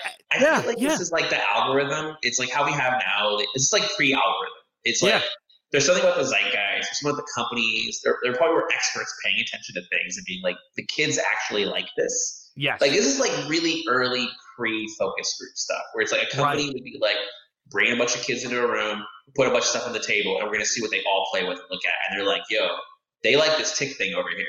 Yeah. Like, you know, I, I think that's part of that, but it is a weird phenomenon because you, Isn't it? you're 100% right, where it's like that thing. I mean, look at Star Wars. Obviously, Star Wars was huge. Like Star Wars was huge, but there's a weird. Some some of it is just really smart planning because it's yeah. like on their part because it's like this weird thing of you know. So look at Star Wars. Like I was really into Star Wars as a kid, but you kind of fall out of it at some point. You know, yep. like in the '80s, late '80s, I was kind of like starting to ease out of it. You're in the '90s, and all of a sudden, Kenner is like, here's a bunch of new Kenner toys for Star Wars. You see, you start getting into it again, wrapping up and then they're like, here's the re-releases. Yes. And you're like, oh, okay. And then here's, you know, and I think it was actually before the re-releases. Oh, I've been after the re-releases. They're like, here's Shadows of the Empire. Yep. And it's like this thing. It's a staggered thing, and then all of a sudden they're like, and then here's the prequels. Yeah. And it's like it's this weird staggered thing, which I think some of that just comes down to. Oh, that was that was George. Planning. Well, it was yeah, like George, the reason why. Well, George being like, I want to make more toys. Like well, that's, that's, that's, that's, part of it. But even not, even not, the, no, but even the fact that like you fell off of Star Wars in the late '80s is George's design because he was like, "No, I'm going to plan obsolescence for Star Wars. I'm going to make, it. I'm going to rest it." And it's like, so you, but but but I'm but I'm not going to burn you out on it. That's the thing. It's like you love yeah. Star Wars. I'm going to take it away from you, and then I'm yeah. going to give it back to you oh, right when you have money. Like it's that is the that brilliant. Is my favorite like trick in comics though too is like we're going to take it away from you and I'm going to give mm-hmm. it back to you. Like it, it's this give and take, and I think that's something in, in comics that's kind of hard is that balance of breaking and building, yes. taking and giving away. And we talk about this a lot with the characters where people are like, "I want this book, I want this book, I want this book," and you're like, "We had to rest." Yeah. Because the problem is, is that that book was just here and it wasn't selling. Yeah. If we launch it too quick, it's going to have the exact same numbers it was before, yep. and that's not going to help anybody out. We got to rest, and also you want to make sure that the reason you're making that book is not just because there's a hole on the stand. Right. There has to be like you want to create this passionate about it that likes exactly. I, so there's a comic I really loved when I was a kid. Loved it, loved it, loved it. Right. And you fast forward, you know, twenty something years, twenty five something years later. I'm trying to avoid statements of facts so I don't give yes. away what it was. and I heard a creator was going to do a version of it, and I was very excited I was like, hell yeah, dude, this is gonna be awesome. I'm so pumped. And I ran into him at an event and I was like, dude, what's the plan? I'm so pumped up. I'm so excited. You're doing the, a new version of this thing. What's going on with it? They couldn't answer a single question I had. And not even on a like nerd, not a nerd level, but just as a pro to pro, like writer to writer conversation. You could tell they had no love, passion, or familiarity with the title at all. Like nothing. Yeah. And I was like, what about this? What about this? What about this? And it was like, to them, it was like they were being handed something. They didn't love it. They had no care for it, and they were going to do it. And that thing bombed. I yeah. Mean, and, and part of the problem is, is that I think if you're not appealing, you're not appealing to any part of a demographic at that point. Exactly. Like you're not appealing to. I don't know. It's really weird. Like you have to find something about it. even if you're like relaunching it with a new thing. You know, you look at Ultimate, like yeah. look at Ultimate uh, Spider-Man, and it wasn't Ultimate Spider-Man to be clear, but you look at Ultimate Spider-Man, and it's like. Yeah he took the things that worked and then he expanded it, he grew on it. And so I think it's one of the things that worked about it was it was accessible to the two audiences, where it, yes. it felt like it was honoring the original. So if you were a Spider-Man fan, you were like, cool. Mm-hmm. Like they're not they're not trashing the things that I love. They're not mocking it or making fun of it, and they're not being right. like I have to reinvent it. But then it also was accessible, very accessible for a new audience, and I think yeah. that's something. When I look at this stuff, but really to me, and this is always something DC stuff, even with DC stuff, anytime a creator tries to pitch me anything, I always ask them like, "What do you actually like?" You know, because I think that's part of it. Is like you actually like that character. Because you don't like that yeah. character, not necessarily you have to like them because you might find then find something about that mythology that you recognize you like, and that's where you're you're you're heading into that character. You might find a way to love that character eventually, but sure to bring it all the way back, that's why things rest sometimes. Uh, but yeah, that phenomenon of like you get into something and then suddenly it blows up. What's really weird about that, I'm going to give you a really silly example. Uh, 20 years ago, maybe 20 years ago, like 18 years ago, uh, I was uh, had a job on the weekend. I would come home really late on Sunday. And uh, the person I was with at the time, they were a server, so they just weren't around on Sunday night. So I'll come home, like decompress, and then I'm like, I'm gonna watch something. What am I gonna watch? So I started watching this show on TV and I'd never heard it before, never seen anything online. And my friends watched it. Nobody I knew watched it, and I was just like, "Cool, I'm gonna watch this show." Yeah, it's like two or three episodes in, right? So I started watching it, and I'm like, "Oh, I like this show." You know, it's kind of like trashy soap opera, you know, on a Sunday night, kind of fun. I started watching it. I watched it for I'm not sure if I watched it for a full year. I might have watched it for a few months. And I go, we had like a family gathering, and I go to the family gathering, and I'm like, has anybody heard of this show? It's called Grey's Anatomy. and everybody's like, you mean one of the most popular shows on television? this is the first season, so it like blew up real fast, you know? Yeah. And then like yeah. everybody watches that show, and I was like, I thought I discovered like a secret thing. I'm right. like, it's on like ten o'clock on a Sunday. Yeah, who's know? got like, time to watch that? Nobody watches this show. Uh, yeah. Well, it's funny how I think you you think you're getting into something on the ground floor, but then you kind of realize, oh, this thing might have actually been popular before. Oh, you know, absolutely. Or it has gone through the rounds. You know, like yep. Ninja Turtles. Like Ninja Turtles was fairly popular even before. Like it was popular in every realm it was in, basically. Yes. Right. So it was like it was popular in the comics. People were like this thing is cool.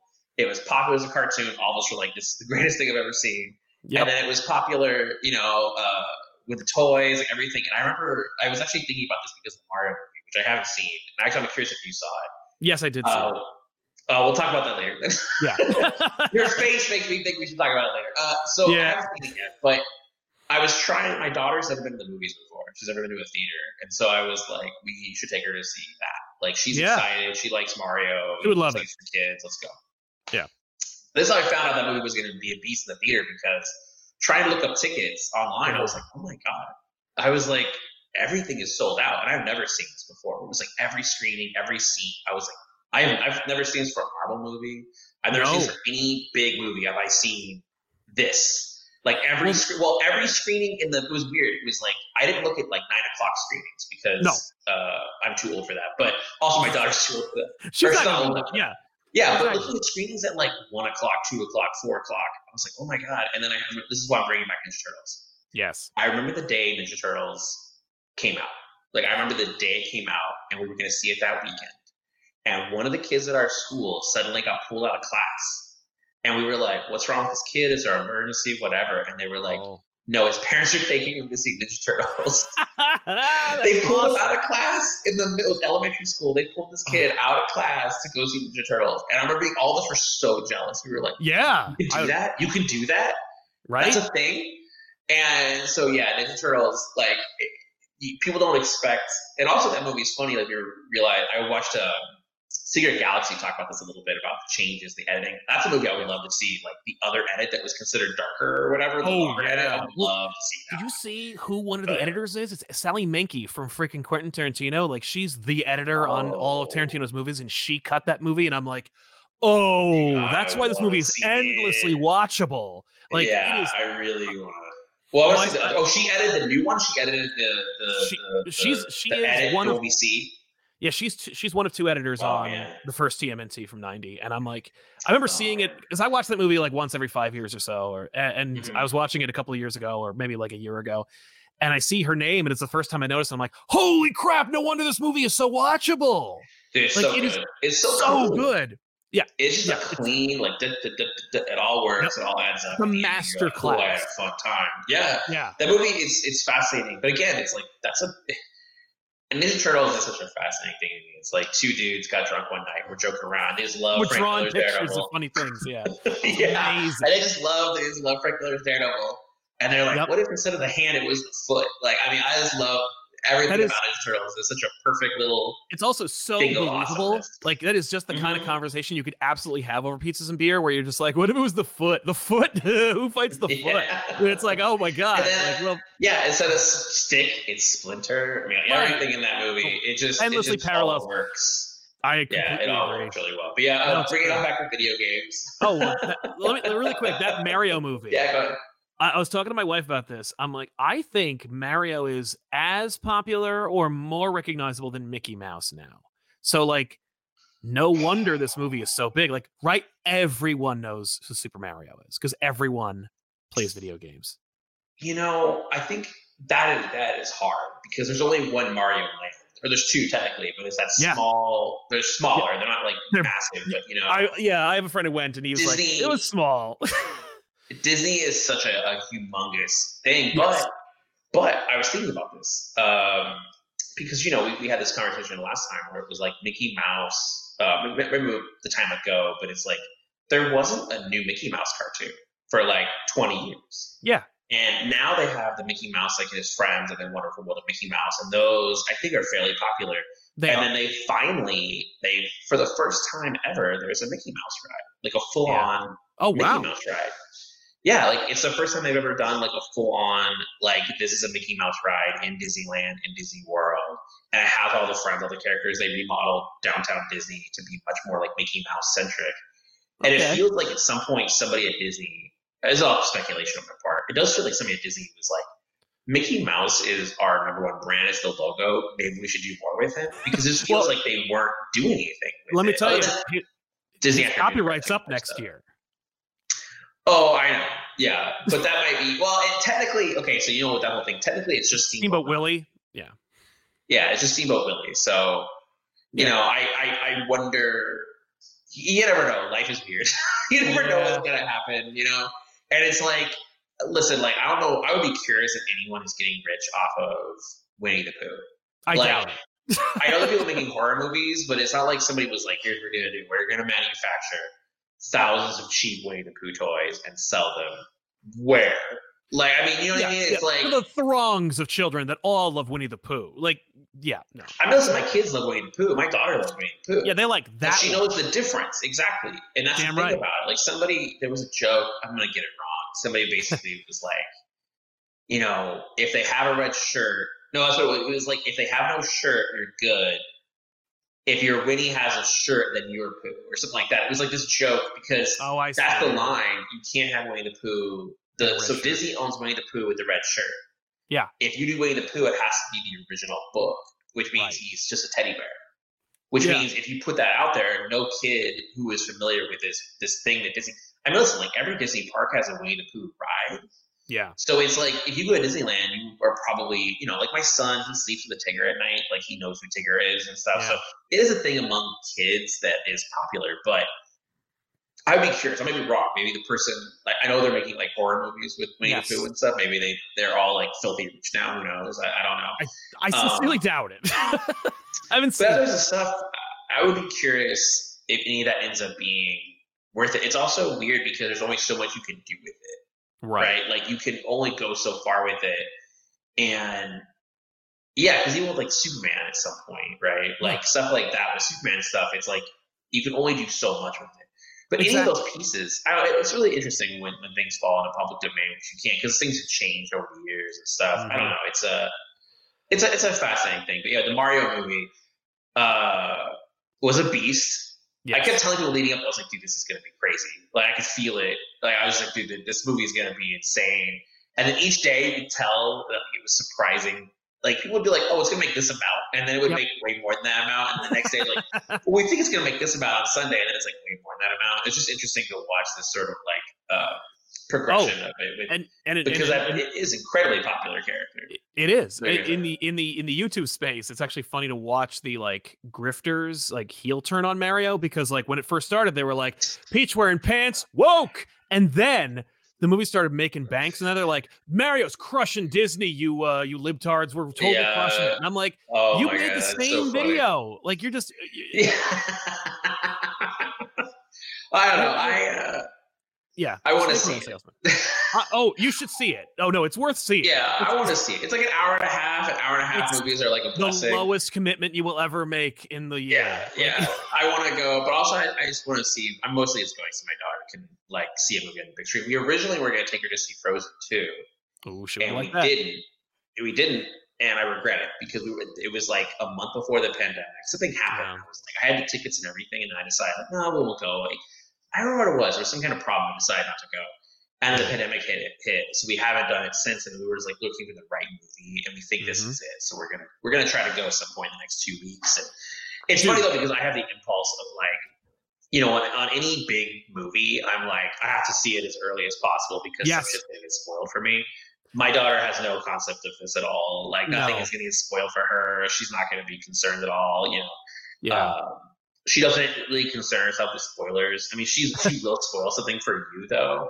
Oh, like, oh sure. If she's seen a movie before you, she 100 percent will spoil it. Like she'll be like, "Oh, this happened, this happens," and I'm like, "Yo, I'm like literally watching it right now with you." Like, you yeah. know, spoilers. She has she has no concept of that. She's no. excited. She's like, "This thing happens." Um, when she's really into something, uh, you know, she'll uh, watch the movie of it, and then she'll either read the book version of it, or I'll read the book to her at night.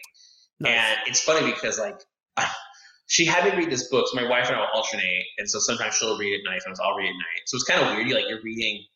There are times we read books, but you're I'm reading them in these like weird staggered like chapter. Yeah, you're like, oh, you I missed a whole huge chunk of this. Like, yeah, I have no idea. So I'm like, oh man, that happened. Like you kind of put together through. yeah.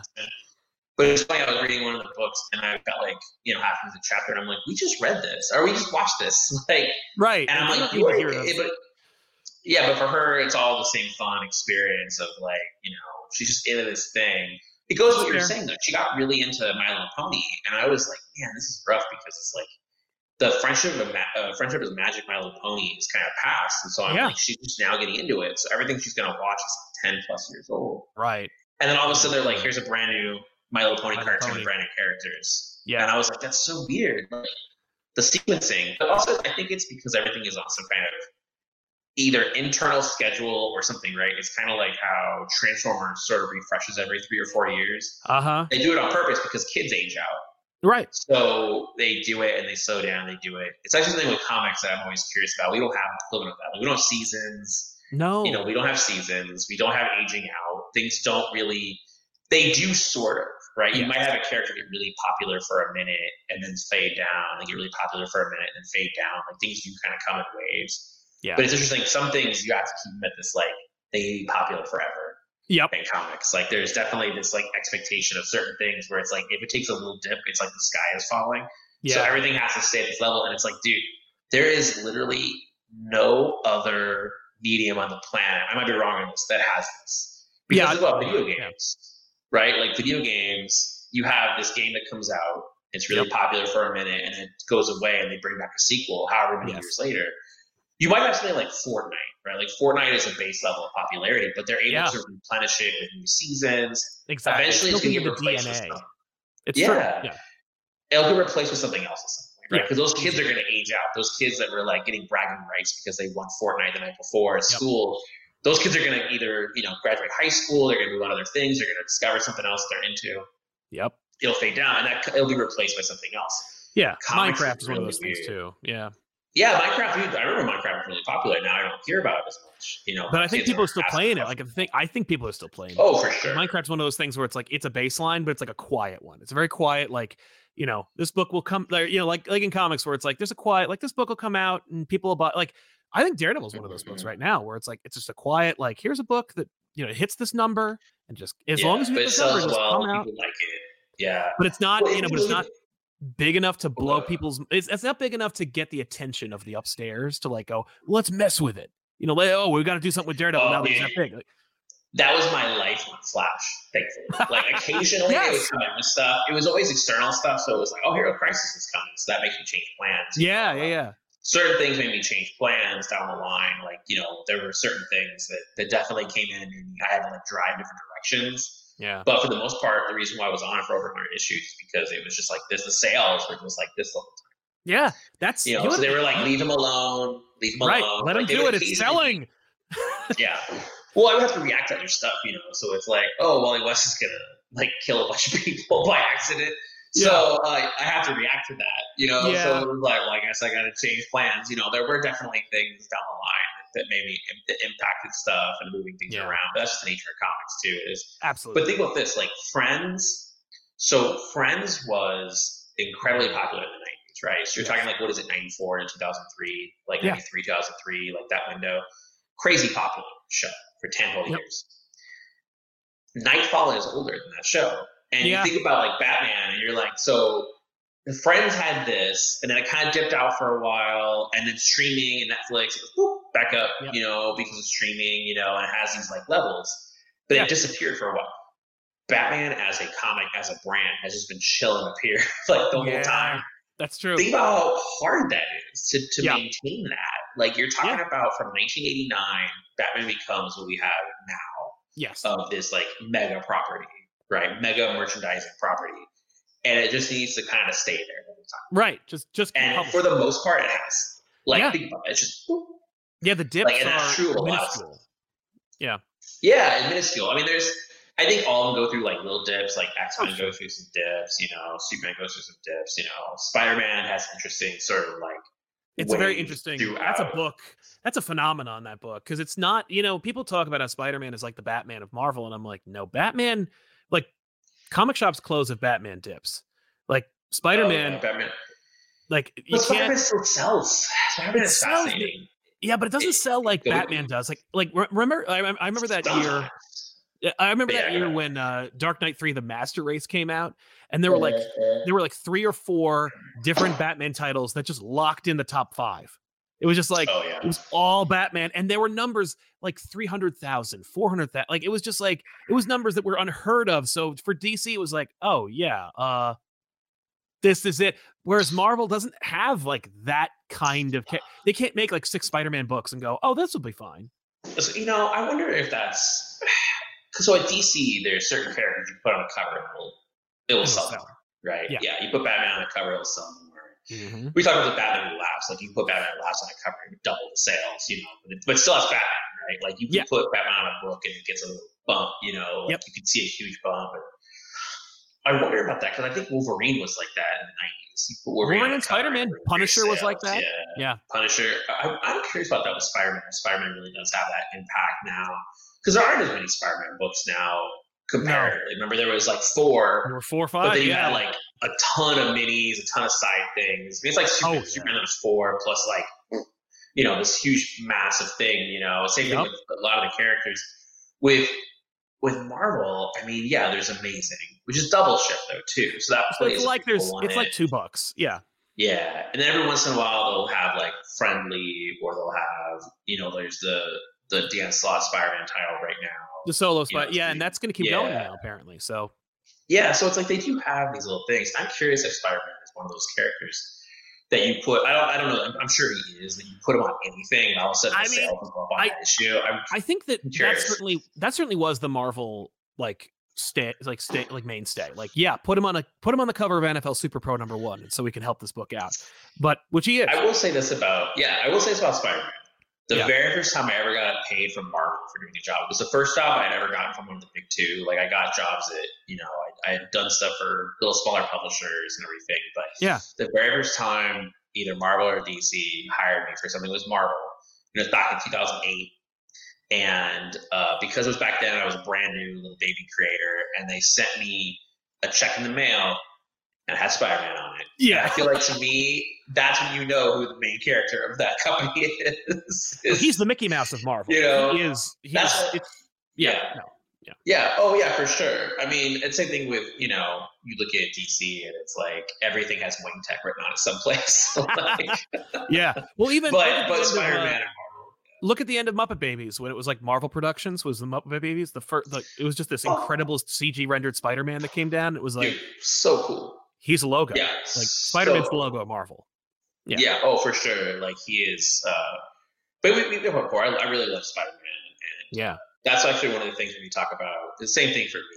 Like there are times where you know it's tough. We'll go back. We'll bring it all the way back to the key issue thing of finding Yes. conventions. Like I've seen a relatively, relatively, I'm not gonna say affordable, but like You could do it. you could Oh, make it happen. I could, I could maybe make that happen on something like a showcase four, right? Yes. Like I've seen those in person where they're like awful, like awful quality, but I'm like, I think I could do that Yeah. you know, I could I could maybe on the right day do that one. Amazing Fantasy 15 is the harder one because you see it, even the worst qualities copies are still kind of up there, Yeah. and it's always like, oh man, dude, like, yeah, I don't think uh, I feel it would be. I would take me a good day, I guess, because I would be like, because the question is, what do you do with that? Like you're saying, I, I can't get it's not going to get signed by No. right? Like that's the whole other thing. Uh, Yep. But where would I Put- where would I put this to feel good about it? Because like right here on the shelf right here, that is a legit uh, Flash One Twenty Three. No a kidding. That's an actual. I thought that was like a- like- Oh, nice. I thought that was like a toy. No, no, that's a real one. reprint. Okay. No, no, that's a full on comic book back there. It's a, it's pretty good condition. Awesome. So that's something that I feel like okay, I know where I can put that. Right. Yeah. And I do. I will have a Marvel area in here. It'll probably be over Mhm. here. I'll have like a Marvel section. Of Little small area, red skull. Yeah, that's probably yeah, that's probably where this will go. You know. Yeah. Uh, but that's why I'm like, I'm like, dude, you know, I I think I told you when I sold my collection, that was like probably one of the biggest regrets I had was selling the Amazing Spider-Man collection Yeah. because I had 20 to I think it was like 700. Like I Yeah, had, you had them all. Like, ugh. Yeah, I had this Yeah. this block, and when I sold that. Uh, that's the that's the only thing in the collection. Cause I kept all my Batman comics and I kept my Flash comics. Not all of them. I kept Batman. I kept Detective. I Oh. didn't keep like Shadow and Legends and Gotham Knights. Like those. You'll you'll you can get it. Shadow back. oh, I can get yeah, I can get. There's some legends, and a lot of this has been collected, and now I can read all of them because That's true. stuff with the apps and everything. oh But yeah, yeah. amazing, amazing is the one that I was always like, oh, dude, like Somebody did a uh, somebody brought their one through eight hundred Amazing Spider-Man collection to the Joe Kubert School like a few weeks ago, and oh so my God. a- and it was just like here they all are, and they did like a whole like exhibition, and it was just like photos of the book, and it was just like yeah, yeah, that's kind of awesome. Uh, yeah, there Yeah. is somebody on eBay right now selling Amazing Fantasy 15 plus Amazing Spider number one all the way to 900, and they're all CGC. Oh my god, They're all CGC. Every how much does he single one want for it? It's like 1.5. Okay, It's like I think that's what he wants. Which actually, I mean, that's obviously you're like, you know, I'm, I'm not doing that. no, But, but like what's the uh, grade for it uh, Amazing, like, Amazing Fifteen? Like that's that's like eighty percent of the cost. yeah. Well, the thing is all CGC too. That's the part that's kind of surprising. Yeah, the like, work's dude, done. Crazy. Yeah. Like Yeah. that's. But see, that's actually the thing about it that makes me not want to get it in a way. Yeah. I would. That's. I would also feel nervous opening it and looking at it. Oh, I would yeah, no, like, oh my god, I don't know what to do with this. Take this away Yeah. from me, please. Like, I had Action Comics in my hand one time. Really? So they, they have so the DC Comics um, they have an archive of every comic that they've ever published, ever published. nice. And it's this, this massive room. And when I got my exclusive, they gave me a whole tour. It was kind of fun because I had been to DC office many, many times. Yeah. But there was something about the day I got the exclusive where they were like, "We're going to give you the real tour," and they Ah. took me through stuff, and you know, I got to see things I normally wouldn't see, and you know, I got to do the whole. It was it was a different experience Mhm. and they were like, "We're going to take you down to the archive." And we get in there, and it was yeah, it was everything. It, it, it was every single comic they'd ever made in this room, and it was all on shelves. And so you could like Yeah. pull these things down. Inside it had the books, and then sometimes they were uh, staple stitched already. It was really fascinating. Like, Ooh. this room is everything. If you needed it, it was there.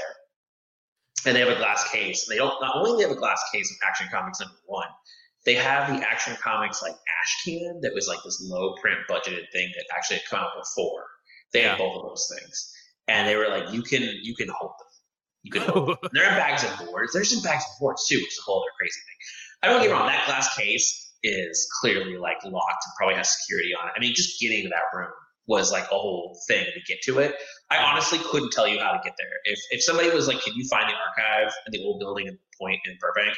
I would not be able to tell you how to get there. uh, but I remember holding it in my hand, and it was weird. It was like just seeing it in person. I'm like, "That's really cool."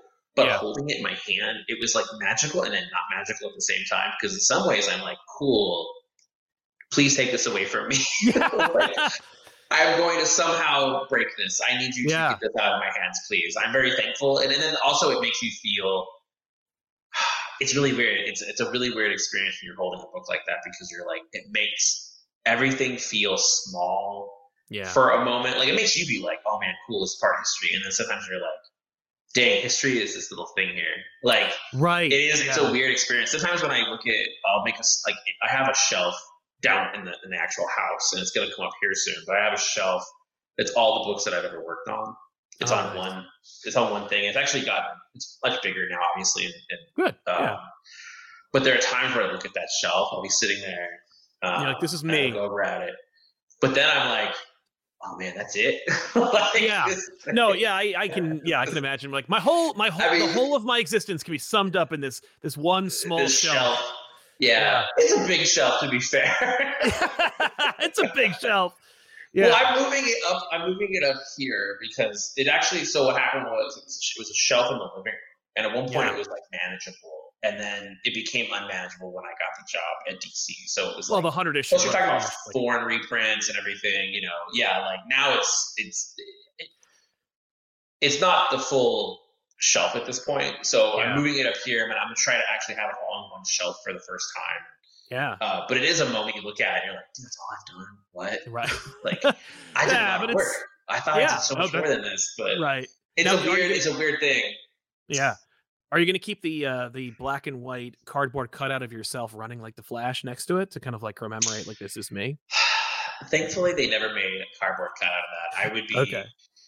Oh my god, dude, that thing is so funny. I and I, I think I told you about this before. Uh, yeah, the uh, you know, that yeah. that it was it was WonderCon, and I remember they took us they took us to this room on the show floor, like one of the panel rooms, but they set it aside to be like, we're gonna take pictures of all the creators. It's the thing we're yeah. doing all the conventions. We're giving everybody like their official DC photo, and I was like, I'm gonna do this thing where I'm I'm like running and punching, yeah. and they were like, cool, and then it's so funny because like there's this joke in 30 Rock where they they tell Liz Lemon she's gonna go do a, a photo shoot for the cover, and they're like, "Don't do anything funny. If they hand right. you something, do not take it." And and they show uh, I'm forgetting her name right now, but the other woman in, in 30 Rock, Jane Krakowski. But they yeah, so she goes up and they're showing her doing this like cool pose, and they're like throwing rubber chickens at her because they want her to catch it, and that'll be the yeah. picture, you know and they're just mm-hmm. trying everything they can to like make her react so they get any other kind of picture. And then Liz Lemon goes in there and is like, "I'm doing all of it." it's like they take this picture of her, and it's all the stuff. Um, if you go back and look at those pictures from those conventions, all those black and white, like it's it's 2012, so it's all before. Um, it's right when New 52 was going. Yeah. You get like Scott's picture and Scott's like this. You know, it's like everybody's picture is like relatively like Brian Azzarello is just like, I'm here, take my picture, and walk yep. away. You know, like everybody has these very like stoic, like James is just standing there happy. You know, it's like yeah. everybody has these like stoic little pictures. And I think a couple of like Grant Grant's picture is like is yeah. probably the coolest one where, Grant is doing magic. Yes, I know that Basically. picture. Yeah and, and then you get to me and I'm just this dummy like ah, it's yeah. so silly. And then everybody used that picture for ten years for every That's, little thing I did. If like, you Google Joshua Williamson and you pick up a picture, it's the only one that's like large. It's the only big picture. I felt so bad when we first started doing interviews. Yeah. I was like, well, I'll put a picture of Josh Williamson. I got that that that black and white picture, and I'm like, all right. And then I'm like, well, we did another yeah. one, and I'm like, well, I can't use that one, but there's literally no other freaking image. Yeah, that's why I actually I finally took a picture of myself and put it on the internet because I was like, and I started giving it to people when they ask if, if I do anything. I'm like, here is the actual picture. Here's the photo, please. Uh, also, that picture is, you know, yeah, you're talking about that's 2012, so it, it's an older picture, you know. So yeah. I'm like, oh, let's be a little more representative. Like now. Yeah, no beard. Uh, I have a beard. I've gained some weight, so I'm like, let's just go with what I actually look like. I'm not, I'm not this dude who's like 30 anymore, so it's okay. Like, I'm, I'm not embarrassed by my age. Let's not do this. But also, I'm like, I don't want to have this. Like, you don't want to do that anymore. Uh, what are you gonna do? but it's funny. I don't know. I, I, I, laugh about it, but it is something that haunts me. I feel like the day I die, and if a website runs my obituary, that's going to be the picture they put up. And it's just, you know what? At this point, I own it. Yeah. like, that's just how it is yeah, I think There's no way you're gonna miss it. And I'm just, at the same time, you can tell I'm smiling. I was just yes. so happy to be there. Like, oh sure. You know, I had this dream of working at DC Comics, and just like I finally got there, so I was just so happy to be there. Yeah. I mean, it was all downhill from there. We can talk about that in another video. like that picture was taken, and then it was just like, oh. And then I left DC for like three years, uh, three or four yeah. years. Uh, we can we can talk about that next time. Um, all right, cool. We can talk about the dark time. There was a moment. Yeah, I my creator own books blew up in that time period. But it was right. definitely a moment where I was like, oh, my career is over. We can talk about that next time. We can get into the whole, like, uh, when I thought my career was over. Uh, yeah, yeah. Especially because we uh, can look yeah. at it in hindsight and go, like, no, it didn't, you know, yeah. Oh, out. dude, I thought I was never coming back. Yeah, we, well, let's talk about that next time. We'll save it. I love it. Yeah. About, about that window because I think that yeah. window is it, it, actually feeds into a thing, and maybe I'll leave this with uh, people are uh, uh, watching this. You know, I have this this theory uh, uh, about creators, and um, it is this thing I made up. It's like a thing that like Joseph Campbell, you know, it's it's very much in the hero's journey. Um, and there's this book. It's called The Writer's Journey, and it kind of talks about how when you're a writer, you kind of go through the same process as the hero's journey in a lot of ways, right? And it's really fascinating. And one of the stages of the hero's journey is called Belly of the Whale, and it's this moment where the hero, like Pinocchio, uh, mm-hmm. you know, they they go into a location where the outside world thinks they're gone, right? They might as well be dead, and they're, yes. they're the outside world doesn't know what's going on with them, and then they don't know what's going on in the outside world, right? You know, it's it's Luke going into the the cavern, the cave, right, and yeah. being in front of it. Yeah, it's and uh, or in that same movie, it's them going into the the uh, that big worm in space. Oh yeah, the, the right? yeah the space slug. Yeah, yeah, uh, and they're, they're they're separated in that moment. They actually don't know what's going on with each other in that moment, right? That's right. Um, but I really I find this to be a fascinating moment for writers, and I think all writers need to go through this in their process of becoming a writer. At some point, you kind of have to go into the belly of the whale, and you have to kind of shut everything off for a minute because there's so much going on as a writer. Like there's so much part of this business. There's so many pieces of this that's different than it was 10, 20, 30 years ago, 40, you know, it's a, it's a different industry. But this is true of almost all mediums. And, and I think that all writers need to have a moment where they kind of just like take a deep step back. And yeah. you're, you're lucky if it's by choice. if you're able to say, hey, listen, I'm going to go away for a second and yeah. and not be a part of the scene or whatever. Like you're still around, but I think it's good to every once in a while sort of take a step back, right? Like they talk about how um, you know trees, right? Like trees grow in silence. You don't hear a tree grow, right? You know, you hear when it crashes, but you don't hear it grow. Mm. Uh, and so every once in a while, you got to do that. You got to just kind of like, I'm going into the woods, I'm going to the cave, I'm going to the belly of the whale, whatever it is yeah. for you.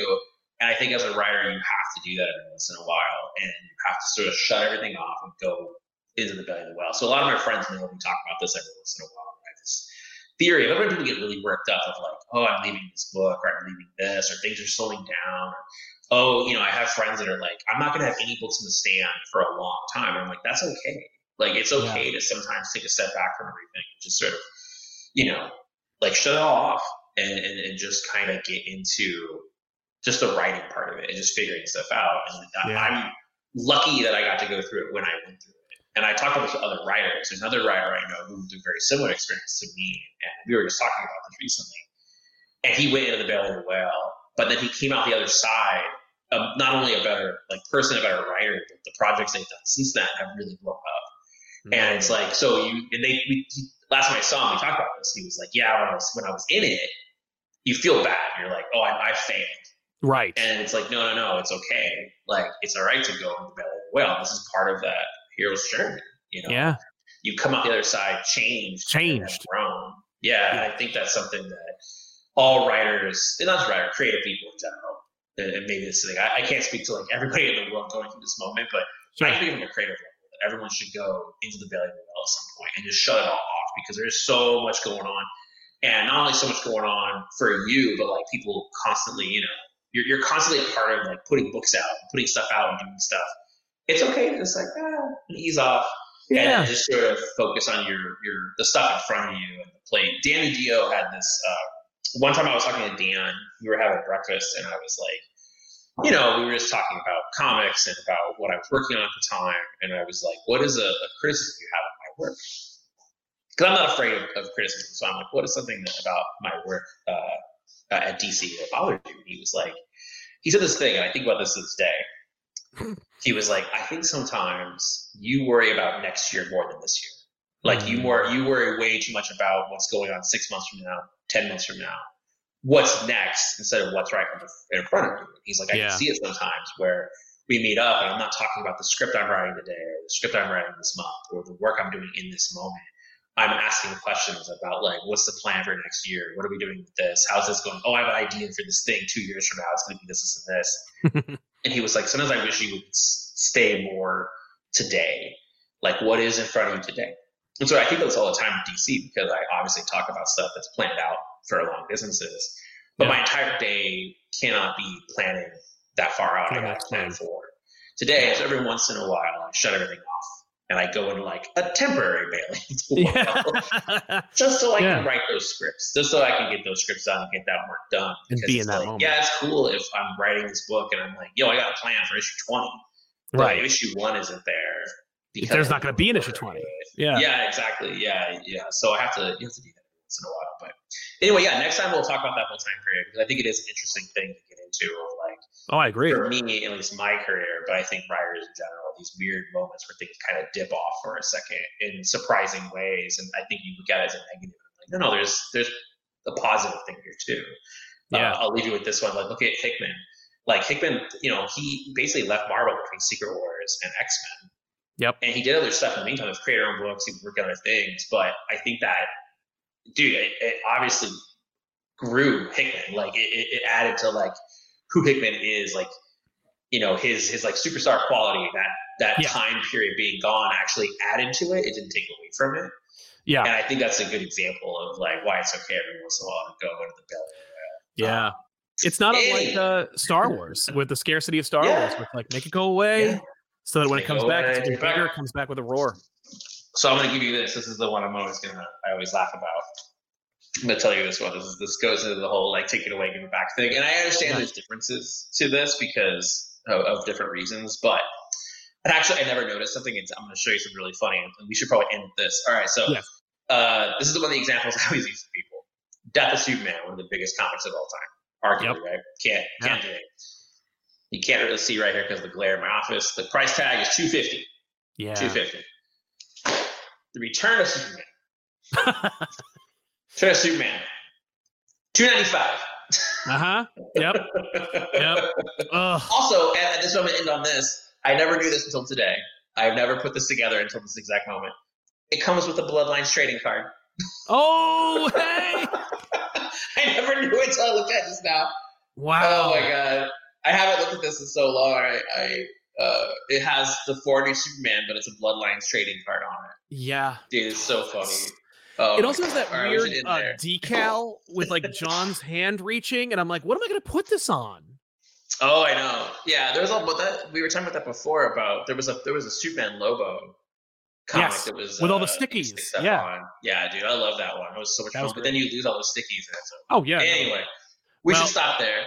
yeah. Well, All Stars, uh, check us out next month. But yeah. of course, if you haven't already, make sure to catch Batman and Robin. It's coming when? What's the September? It's a long September. way. Oh, okay. Well, yeah. So you actually should buy Yes, Green Arrow, and Green Arrow, and Night Terrors first, and then you can. Yes. But that's like Predator, Batman, and Robin. But that's September. It's a while from now. Yeah. So you, so right now you can enjoy. Uh, yeah, go check out Night Terrors, Green Arrow, and Superman, which is going strong. Yeah. Uh, uh, reigning endorsement. My wife read uh, the most recent issue and was like, "Holy shit!" Like she was like, "This is a this is oh, cool." Like, and I'm she doesn't like Superman. She like Superman, but she doesn't like to read the book. She's like, "Yeah, you know." But she read this one. She was like, "This is tight," and I'm like, awesome. "All right." I'm bad. But uh, yeah, uh, check us out next time. Of course, uh, catch Josh, and we'll see you guys here on uh, ComicPop Returns. So long, everybody.